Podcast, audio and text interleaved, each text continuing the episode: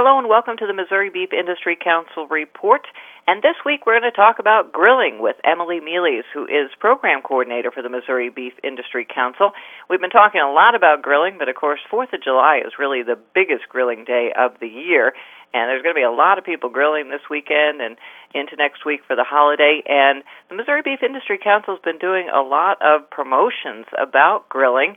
Emily, why don't you tell us some of those and uh, why this is so important for the beef industry and for beef producers? Well, we really started out our big grilling um, promotion this uh, grilling season with a Father's Day grilling tour. It just consisted of um, traveling all across Missouri. Um, we stopped at radio stations and TV stations along the way, and it just really reached out to a lot of people. We reached over 300 people just visiting our website. They heard us on the radio and saw us on TV that really was a great promotion and uh, cooked a lot of kebabs and taught a lot of people a lot of grilling tips along the way.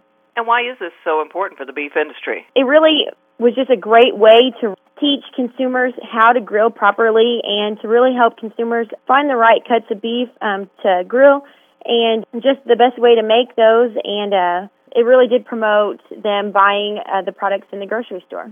All right, good. Now, uh, some of the things we have on the website are basically a three part series of lessons about grilling. And one of those is types of grill. There's there's lots of different grills out there, and I guess it, it gives some recommendations for people of things that they might want to think about if they're uh, looking at a grill, looking at buying a grill, or what what's best to grill their meat on. You could either use a propane grill or a charcoal grill, and it's really just the choice and what you're most familiar with or what you think you like the best. Um, a lot of people prefer the charcoal grill because they think it gives the meat a better flavor, but it's really just your choice. A propane grill is actually a little quicker at heating up and a little less cleanup. You can heat that by turning it on high for about oh 12 minutes and then turning it down to medium, and that's where you want to cook your meat is on medium heat. With a charcoal grill, you're also going to want medium heat, and it's going to need to heat up for about a half an hour. The best little tip in finding the proper heat on a charcoal grill is to put your hand over the grill at cooking height and hold your hand for about four seconds.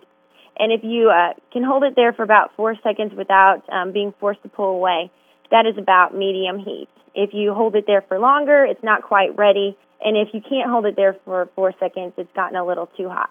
One of the things that we might want to think about is is making sure our grills are clean. What are some of the tips you have there? Just leaving your grill on for a few minutes after you've cooked, that kind of burns it off, and then just using a brush to um, clean it off afterwards is a great way to get that cleaned up.